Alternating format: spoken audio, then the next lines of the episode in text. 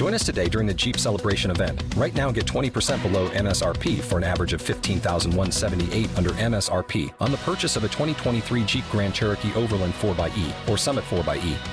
Not compatible with lease offers or with any other consumer incentive offers. 15,178 average based on 20% below average MSRP from all 2023 Grand Cherokee Overland 4xE and Summit 4xE models in dealer stock. Residency restrictions apply. Take retail delivery from dealer stock by 4 1. Jeep is a registered trademark. Blog Talk Radio.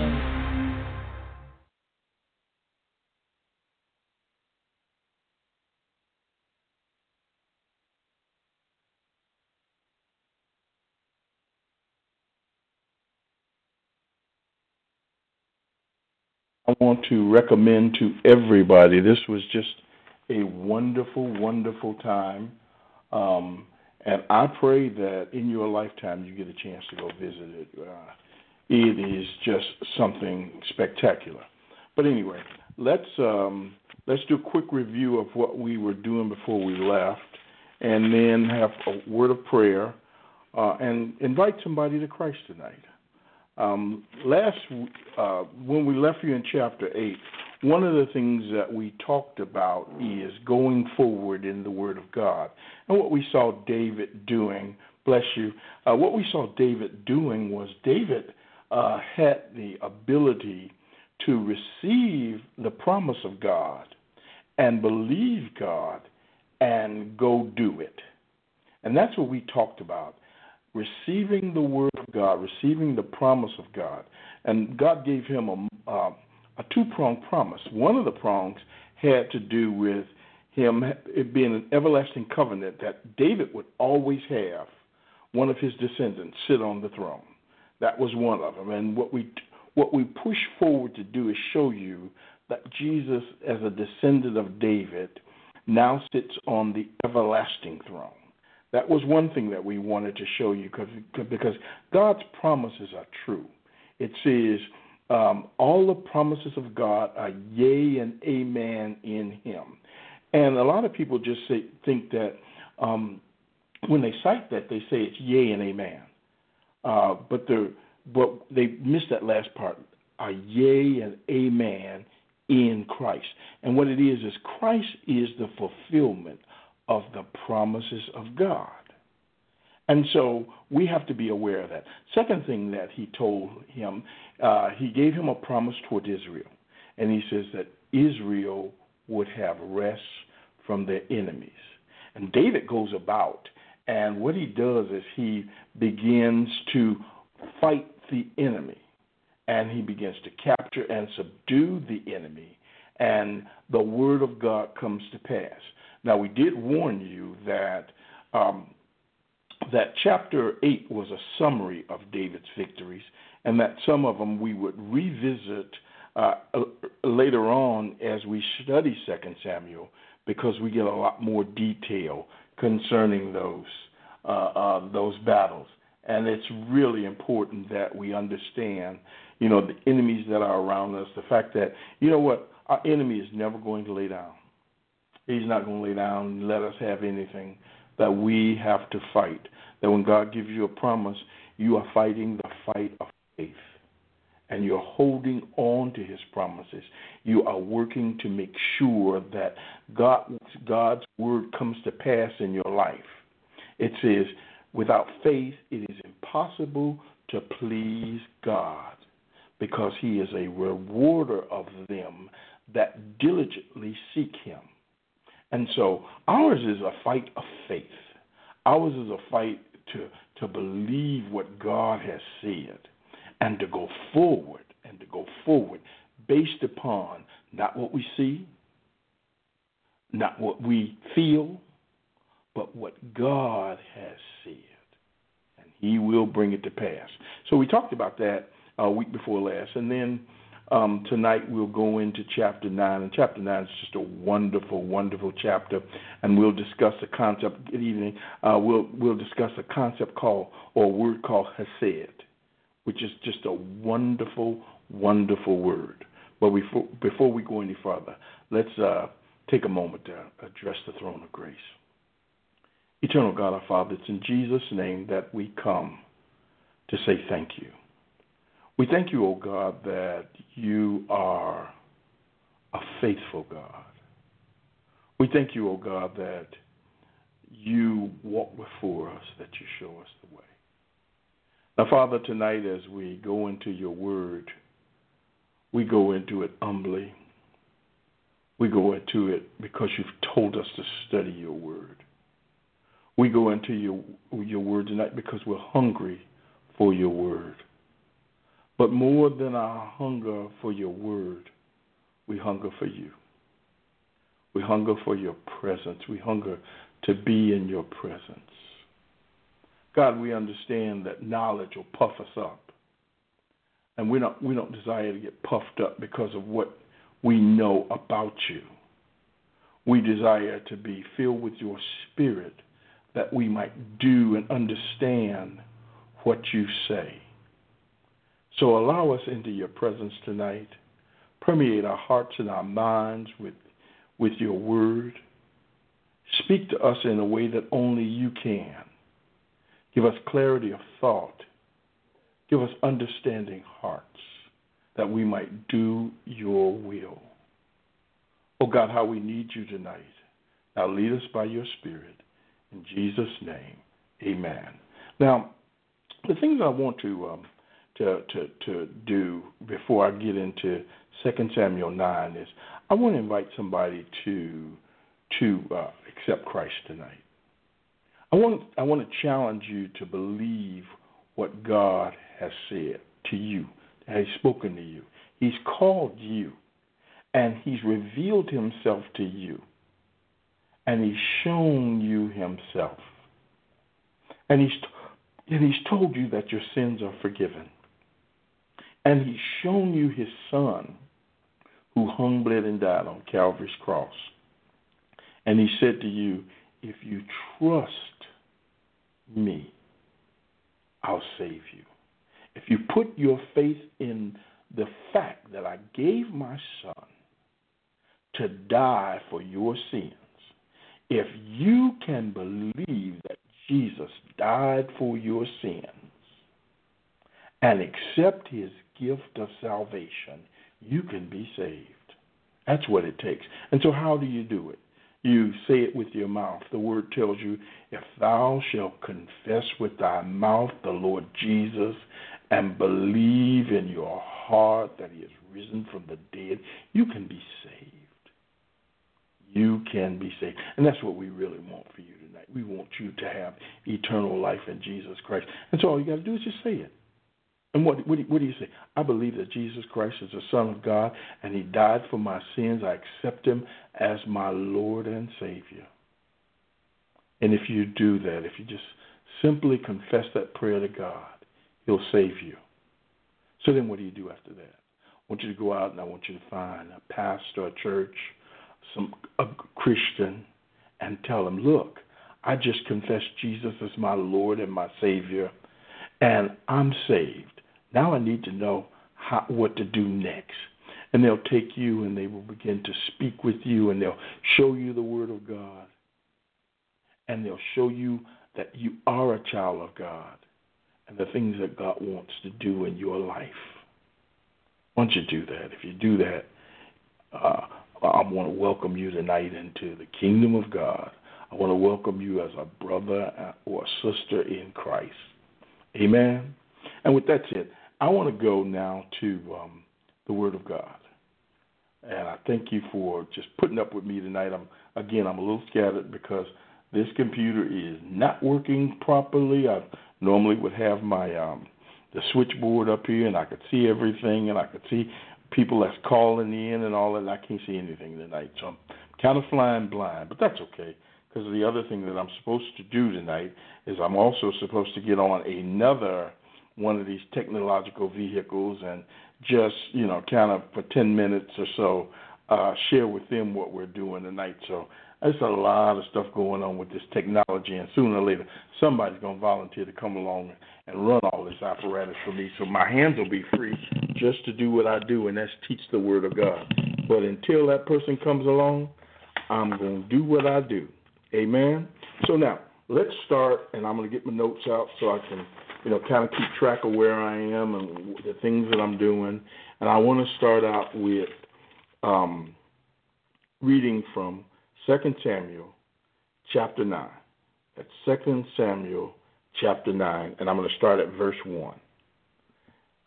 Um, and I'm going to do this too at the same time. And I'm going to go live on uh, face, Facebook too. How's that? Ooh, I'm getting.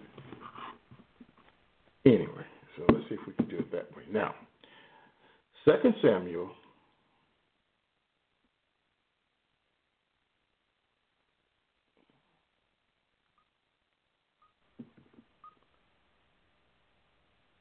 Second Samuel chapter nine, verse one.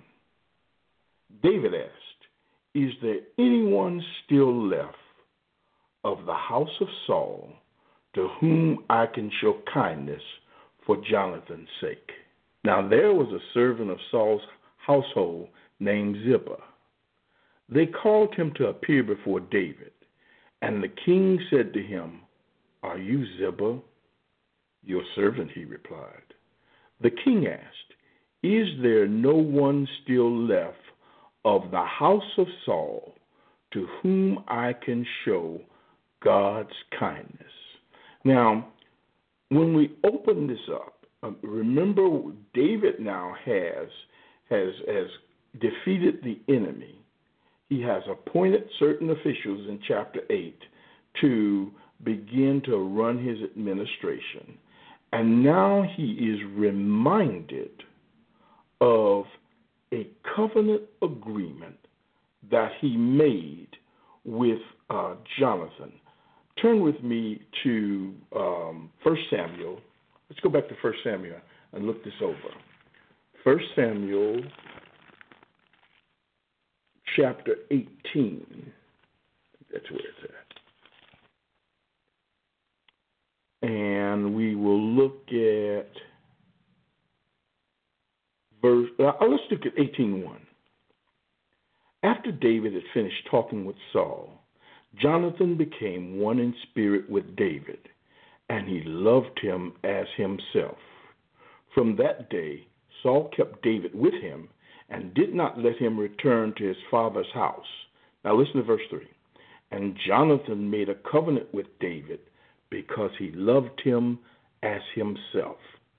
Jonathan took off the robe he was wearing and gave it to David, along with his tunic and even his sword, his bow, and his belt. So Jonathan and David made a covenant that day, and part of the covenant involved um, it's a transfer, literally a transfer of power. Jonathan humbles himself in such a way where literally he gives him he he he, take, he steps out of the line of ascension and he gives David his power. He gives him claim to the throne and he gives him power. The power is represented in the fact that he gives up his weaponry and the claim to the throne he gives up his tunic. So you see him just literally handing that over and saying to David, David, I know you are God's anointed. But let's get a little deeper. Turn over to um, uh, chapter 20 in First Samuel. I'm to see if, well, I'm to have to use. In chapter 20, verse 14.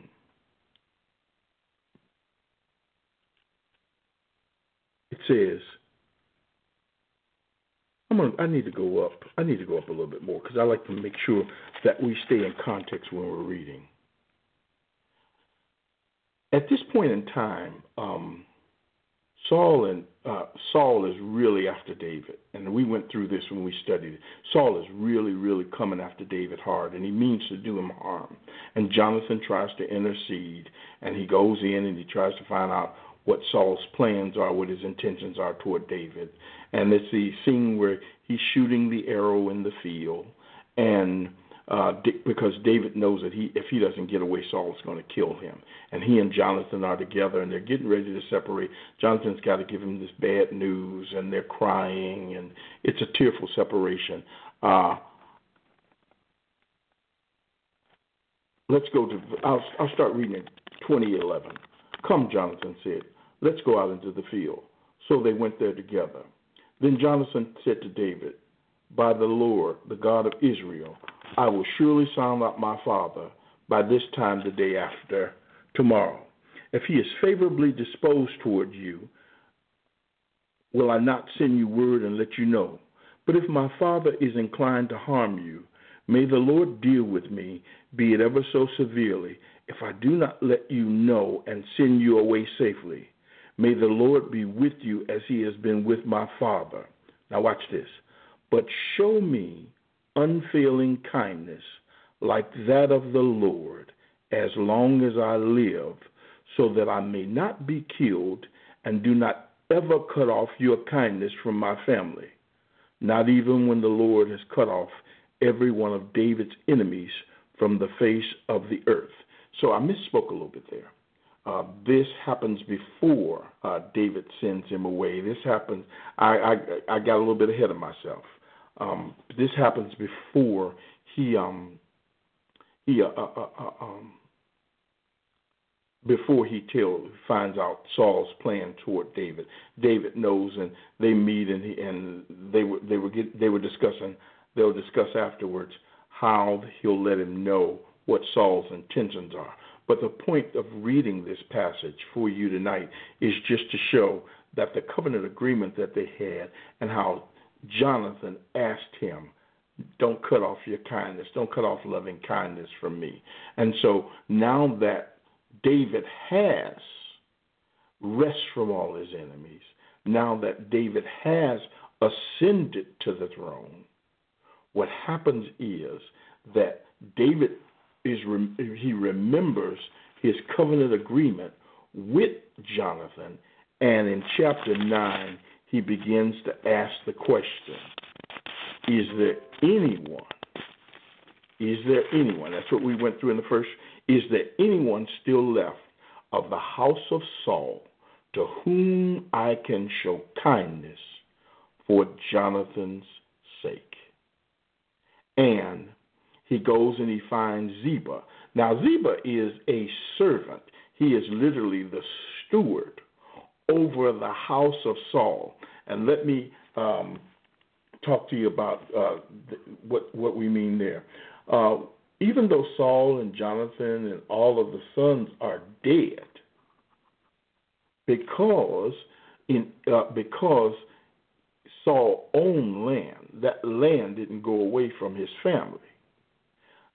Ziba was a servant in the house of Saul prior to Saul leaving, so it remains in Saul's family. The inheritance remains there, and Ziba is taking care of the inheritance that belongs to the house of Saul. You see, in Israel, the inheritance stayed within the family. And if the man had no sons, it passed to the daughter. If he had no daughters, then it would go to a brother.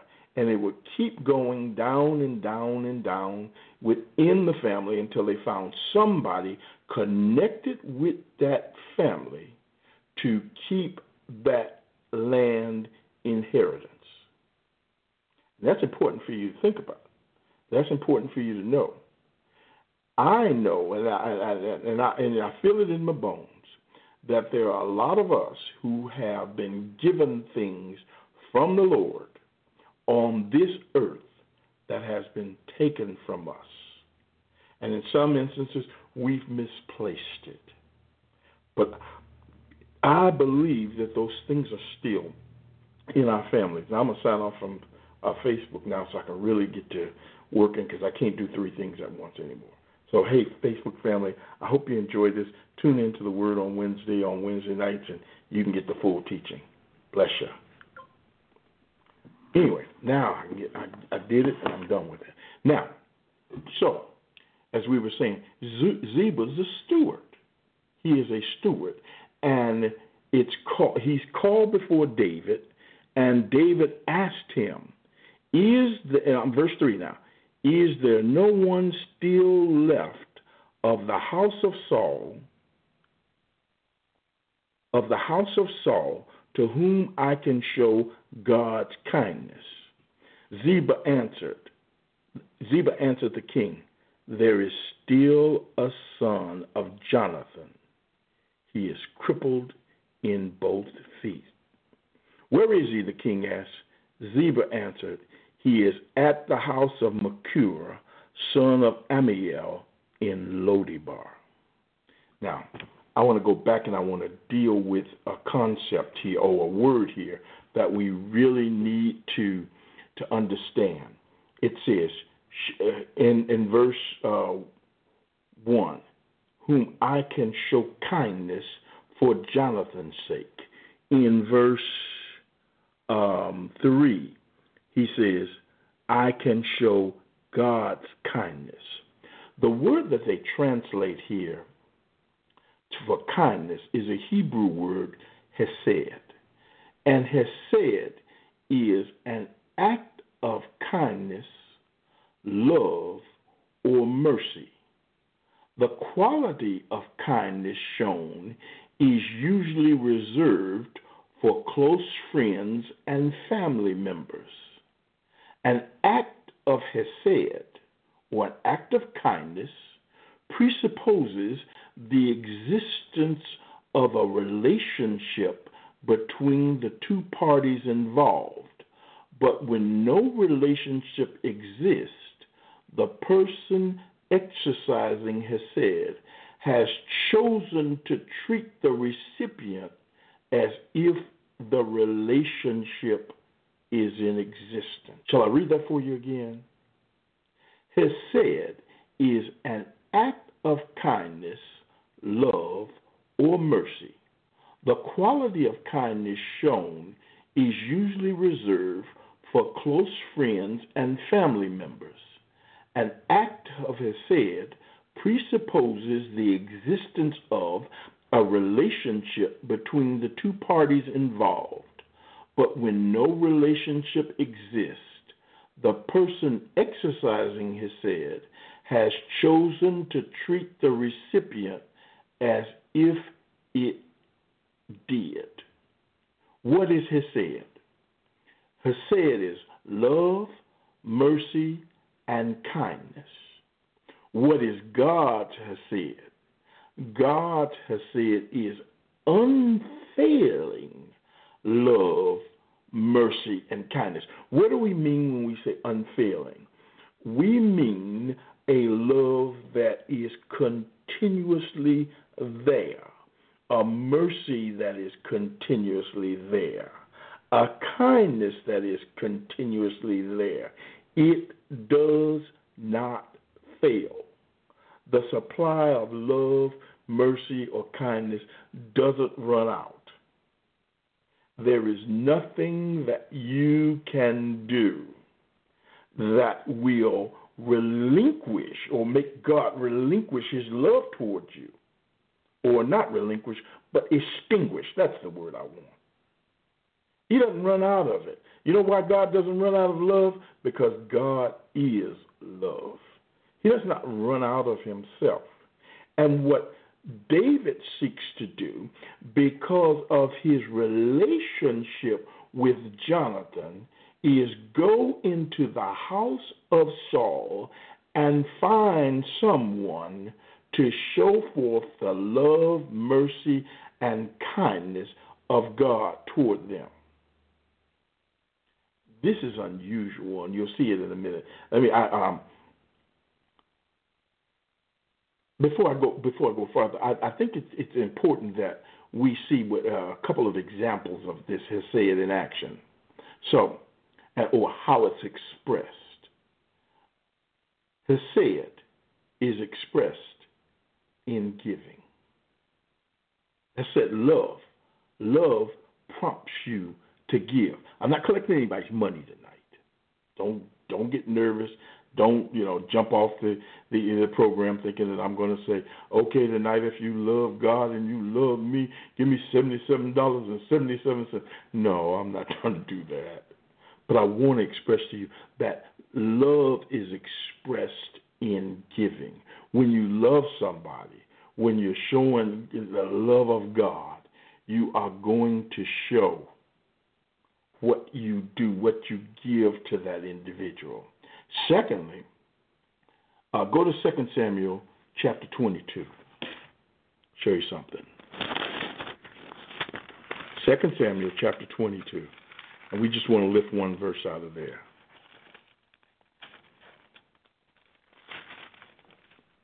Second Samuel 22, verse 51. Listen to what it says. Now, uh, specifically, I want to uh, look at that B portion. He gives his king great victories. He shows unfailing kindness to his anointed.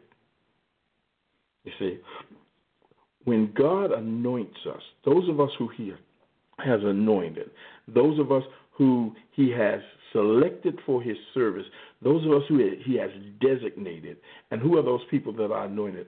All of God's people are anointed. All of God's people receive His unfailing kindness. Let's go farther. Um, sometimes he shows his love by disciplining us. By disciplining us. Go to Psalms 109.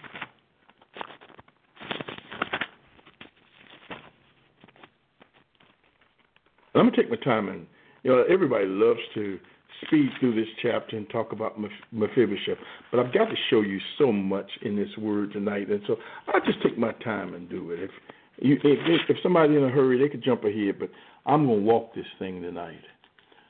109, verse 16.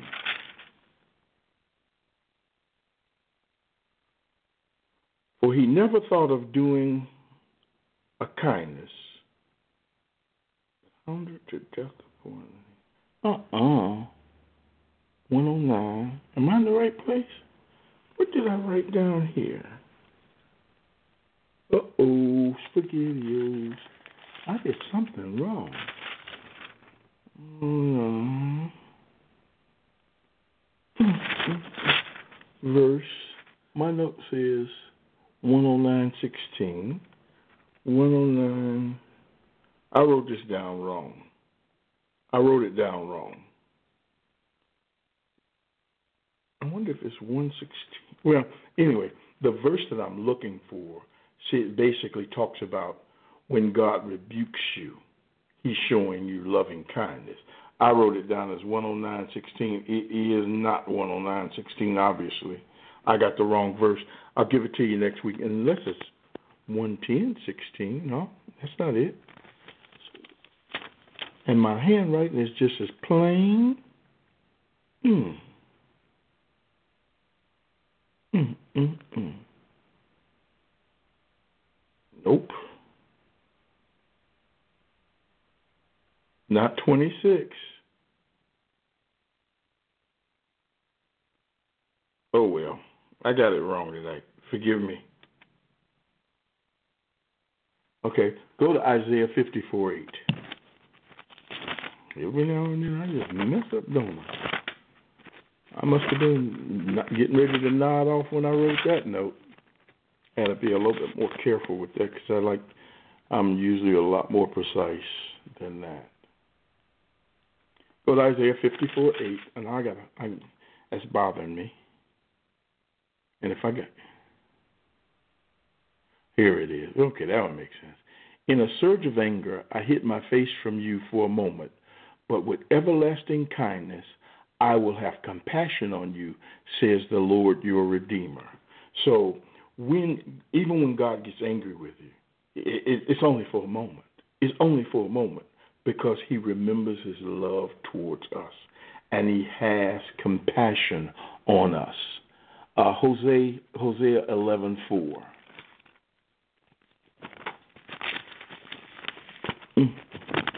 I'm still kind of kicking myself a little bit for um, miswriting that down mess around and forget where stuff is in my Bible next. I have to pray for me. Okay, now Hosea, don't you get to uh, hiding in this back of this Bible from me. There it is. Hosea 11 and 4. I know you guys out there having fun with y'all little pool things, but wait until wait until your batteries go down. It says, "I led them with cords of human kindness, with ties of love. I lifted the yoke from their neck and bent down to feed them." So again, we're talking about the love of God, how God's love works, how He leads us in love, how He disciplines us in love, how the love, His loving kindness, His love, His mercy eh, eh, is, is extended to the anointed, and how He is constantly giving us. And this is what David is doing.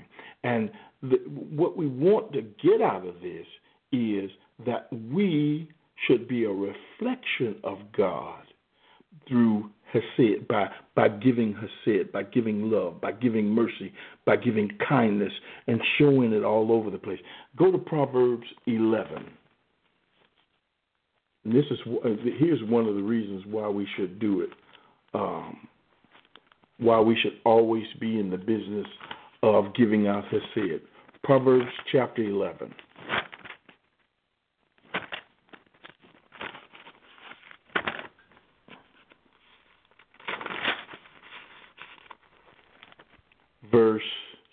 17. You know what? I'm going to read this in a different version.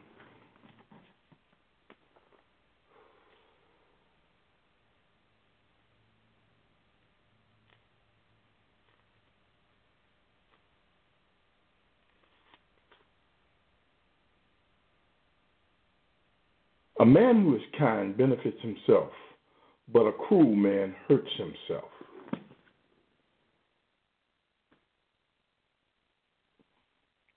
And so basically what he's saying what what that proverb says, it says it this way a kind man benefits himself, but a cruel man brings trouble on himself.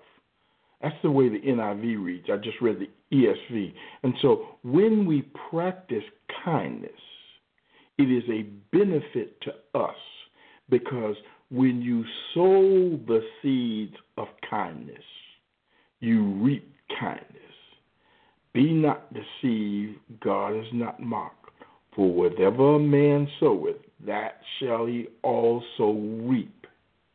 Christians should always, should always, if they are going to be a reflection of God, should always practice Hesed.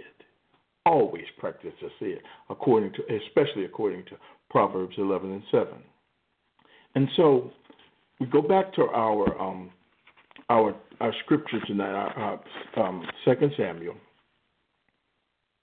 For some strange reason, I got a little fumbling in me tonight. I think I was just kind of unnerved by um by the fact that I couldn't get online like I normally do, and then trying to do that Facebook and all of that. I'm just a little bit too much for me to concentrate on what I really need to do. So, uh, like I say, I'm not, I won't be trying to do that again too soon.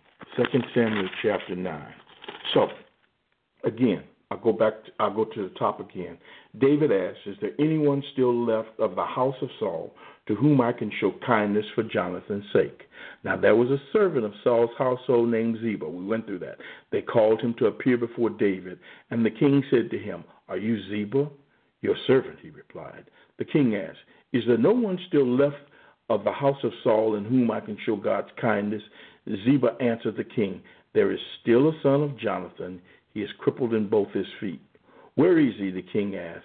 Ziba answered, He is at the house of Machir, son of Ammiel, in Lo Debar.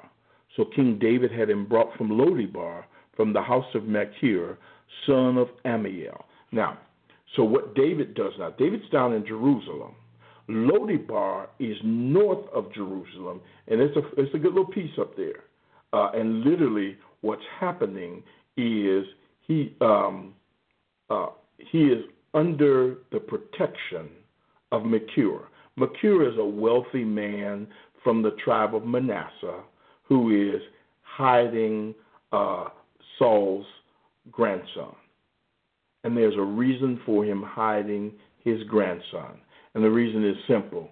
When there was a change in the monarchy, when one family uh, left power and another monarch got to the throne. In those times, the tradition, tradition was you wiped out everybody who had a right to the throne. You wiped them out. You didn't leave any of that family who could who had a right to the throne standing. David has ascended to the throne. Now imagine uh, if your name is Mephibosheth and you know that David has ascended to the throne. When you come into David's presence, what do you think is going to happen? Because even though you are a royal seed, you had, and even though growing up early on, you had the expectation of living the life of a royal. Now, you might not have been the son who ascends to the throne. In this case, um, Mephibosheth would have ascended to the throne because Jonathan was the oldest son of Saul, and he would have taken over after Saul left the scene. And Mephibosheth is Jonathan's oldest son. As a matter of fact, he's his only son. And so he was the heir to the throne. And the heir is in hiding. What happened to Mephibosheth? Let's find out. Um, let's see. It says because it says there is still a son of Jonathan. He is crippled in both his feet. Now, because he's crippled, he automatically is not going to ascend to the throne. But how did he get crippled? Was he born crippled? Well, we we we, we saw that back in um, uh, 2 Samuel chapter four. Go to 2 Samuel chapter four, verse four. Jonathan, son of Saul, had a son who was lame in both feet. He was five years old when the news about Saul and Jonathan came from Jezreel. His nurse picked him up and fled, but as she hurried to leave, he fell and became crippled. His name was Mephibosheth.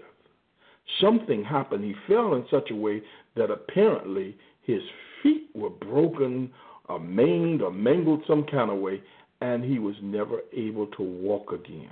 So you've got this crippled prince who is hiding out in Lo Debar under the protective covering of uh, a Machir. And Ziba is sent, or someone is sent, to go get Mephibosheth and bring him to the king. Verse 3, or verse 5 rather. So King David had him brought from Lo Debar, from the house of Machir, son of Ammiel. When Mephibosheth, son of Jonathan, the son of Saul, came to David, he bowed down to pay him honor. David said, Mephibosheth, your servant, he replied. Listen to David. Don't be afraid, David said to him, for I will surely show you kindness for the sake of your father Jonathan. I will restore to you all the land that belonged to your grandfather Saul, and you will always eat at my table. Mephibosheth bowed down and said, What is your servant that you should notice a, a dead dog like me? Then the king summoned Ziba, Saul's servant, and said to him, I've given your master's grandson everything that belongs to Saul and his family. I want to stop right there so I could just do a little bit of teaching. So, Mephibosheth shows up. He is he knows in his heart of hearts that it's it for me. And instead of getting what he thought he was going to get, death, he's shown the kindness of God. He is has his inheritance restored. He has his place at the table restored. What does that what does that remind you of? Does that remind you of the love that God has given us? Does that remind you of God's kindness toward us? Imagine, prior to us receiving Christ, being summoned into the presence of God, being summoned into the presence of the King of Kings. What could we expect? For the wages of sin are death. We had nothing coming from God but death. And even even now, if we show up without Jesus, without having a relationship with him, we have nothing coming but death. Our expectation is not restoration, but because of what Jesus did, because of God's compassion, it said, For God so loved the world that he gave his only begotten Son. It is because of God's love for us that we have received the restoration. We have received our inheritance that we can look forward to being in the presence of God fellowshipping with Him. Not because of what we did, because our position makes us, uh, what's the word I want to use? We are so raggedy that we are not worthy to come into the presence of God. That's how Mephibosheth felt. Look, here I am. I'm all broke up. My feet all broke. I can't stand up uh, uh, uh, and I'm being summoned into the presence of the king to be killed. And instead of being being killed, what does God do? God presents us and says, "You're being restored." Now let me talk on a, on another level real quick. God's restore, has restored us spiritually. And for some of us, we are going to experience physical restoration. Some of us will experience physical restoration, restoration of property, restoration of relationship, restoration of health, restoration of wealth. Big, why is he going to do that? because he has compassion on us. Because he is a God of restoration. He is a God who gives to us. He is a God who blesses us. And notice I say, I'm not saying everybody get this. Now, I didn't say that. I'm not one of those who goes out and makes promises that God does not keep because God didn't tell me to say that. No, He's able to restore. But some of the things that have that we've lost are lost for a reason, and He He never He doesn't want us to have those things. And then there are some of us who we lost stuff that the devil took. But what God has given to you, no, uh, uh, you're not gonna lose that. You're not losing that at all. I wish I could see what that says right there. I I can't see that good with this with this one. I'm sorry, um, but but and I really do want to see it too. Um, restoration, restoration, spiritual restoration is the most important thing. Some of us have strayed from our callings, have strayed in our relationship with God, have strayed from walking with Him day to day, God wants to restore that. God wants to restore that. And he, He's reaching out in loving kindness toward you. Let's look at a couple passages of Scripture that, that really, really illustrate that. Go to uh, Matthew 9.36, because Jesus is, is, is what we see in David, what we see in David is fulfilled in Jesus. What we see in David is temporary. what we see in Jesus is eternal fulfillment. David is an example of what Jesus will come along and do. Um, go, excuse me, go to Matthew nine thirty six, real quick. I just, you know, as I was looking at my Bible this afternoon, there were so many examples of God's love and compassion. I just pulled out a couple of them. Matthew nine thirty six. I just want to read that to you real quick. And again, I'm not trying. I'm I'm not trying to be exciting tonight. I'm trying to make sure that that we get this concept of Hesed here. 936. I'll read it. I'll start read. I'll start reading at 35. Jesus went through all the towns and villages, teaching in their synagogues, preaching the good news of the kingdom, and healing every disease and sickness. When he saw the crowds, he had compassion on them, because they were harassed and helpless like sheep without a shepherd. Then he said to his disciples, The harvest is plentiful, but the workers are few. Ask the Lord of the harvest, therefore, to send out workers into his harvest field. God is looking for people who will go out, who has have compassion, who will go out to the to those sheep his people like sheep who are being harassed, who are helpless, and minister to the people. That's his said. That God will fill us with so much kindness and so much love and so much mercy that we'll stop sitting around in the pews and trying to be Mr. and Mrs. Such a much and get about the business of spreading the love of God. We are people of Hesed. Amen? Look at Ephesians 2 and 4.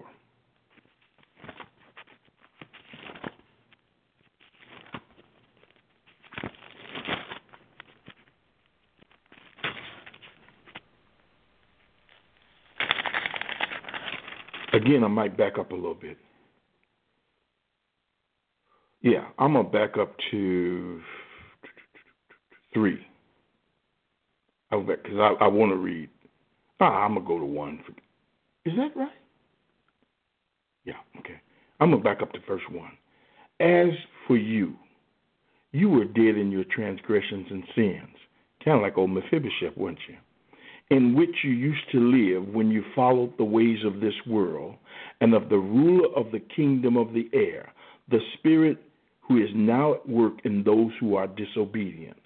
All of us also lived among them at one time, gratifying the cravings of our sinful nature and following its desires and thoughts. Like the rest, we were by nature objects of wrath. But because of his great love for us, God, who is rich in mercy, made us alive with Christ even when we were dead in transgressions. It is by grace you have been saved. So what's that what's that passage saying? You know what? Even when we were crippled, even when we were in Lo-debar, even when we were hiding from God, we were considered enemies of God. God bestowed Hesed on us through his Son, Jesus Christ. He showed his love. He showed his kindness. He showed his mercy by giving his son. So we can really relate to Mephibosheth. Go to um, 1 John 3 1. A couple more, and then we're going to, oh, I don't even know if I'm going to get all these in. 1 John 3 1. And then I'm going to start wrapping things up. I'm going to have to go back to that chapter and really, really speed through it to make it before the end of time.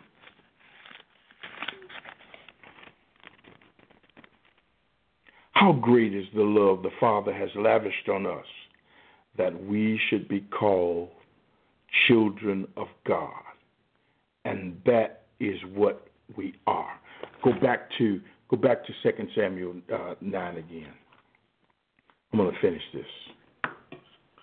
Mephibosheth bowed down, I'm at verse 8, and said, What is your servant that you should notice a dead dog like me?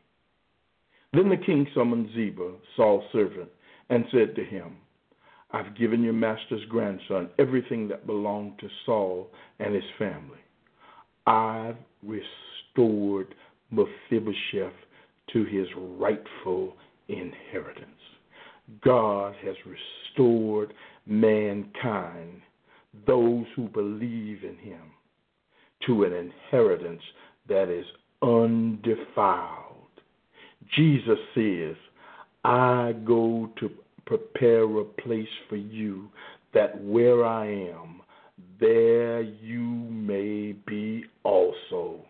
And if it were not so, I wouldn't have told you. That's the word of the Lord. That God has restored us into our inheritance, that He has seated us. Watch this now. I I'm getting ahead of myself, but He has seated us in heavenly places with him. Watch what he does to watch what David does with Mephibosheth. You and your sons, you and your sons and your servants, I'm at verse 10, are to farm the land for him and bring in the crops so that your master's grandson may be provided for. And Mephibosheth, grandson of your master, will always eat at my table. There is a place prepared at the table of God for his children who are in covenant agreement with him. Now Ziba had fifteen sons and twenty servants. Then Ziba said to the king, Your servant will do whatever my lord the king commands his servant to do. So Mephibosheth ate at David's table like one of the king's sons. When we eat at the table of God, we're not going to eat like one of the king's sons.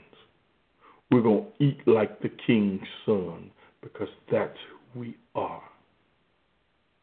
Mephibosheth had a young son named Micah, and all the members of Ziba's household were servants of Mephibosheth. And Mephibosheth lived in Jerusalem because he always ate at the king's table and he was crippled in both feet.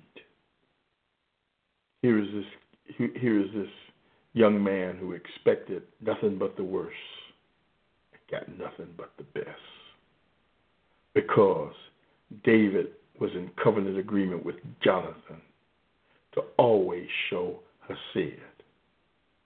God made a covenant with us when he says, I'm going to put my word in your heart I'm going to write my law on your heart, and I'm going to be your God.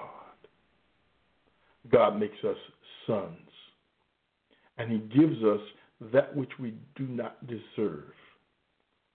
He gives us Hesed. And we, as children of God, are obligated and are told to love one another, to go forth and show the love of Christ. We're told in Proverbs that when we show kindness, we'll reap kindness. But when we fail to show kindness, we're just as bad as the men and women of the world. So, my encouragement to you tonight is to go forward and show that you're really a member of the covenant community. Show that you are really one who are of God by projecting forth the love of God that is in you. You ain't got to fake it. Because if you've got the Spirit of God in you, what is what is uh, the fruit of the Spirit? The fruit of the Spirit is love. And you shall know a tree by the fruit it bears. Amen. David shows Mephibosheth love. God shows us love we show everyone love. We get restored to us all that we think was lost. We get an inheritance undefiled. Amen. Well, God bless you tonight. I pray that this word has come to you and dwells in you richly. I pray tonight that, that you would go back and reread and restudy that. Um, there is a, also a political aspect of this that I didn't go into tonight, and that is, is that David is consolidating his kingdom, and he is showing how a true king administers justice.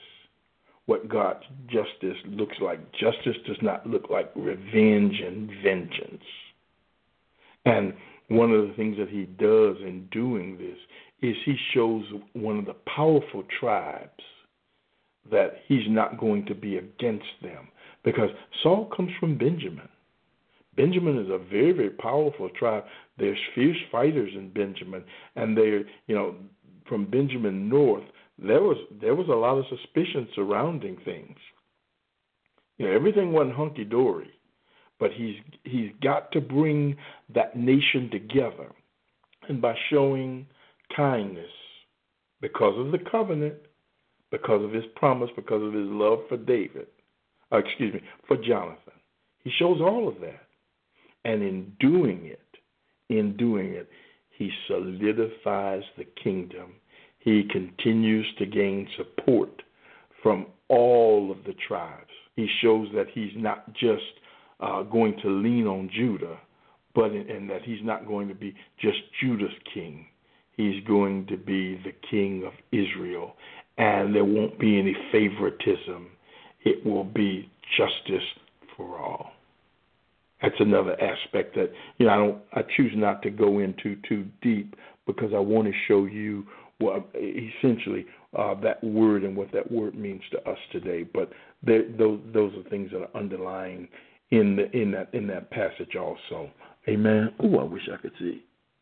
It's a something around.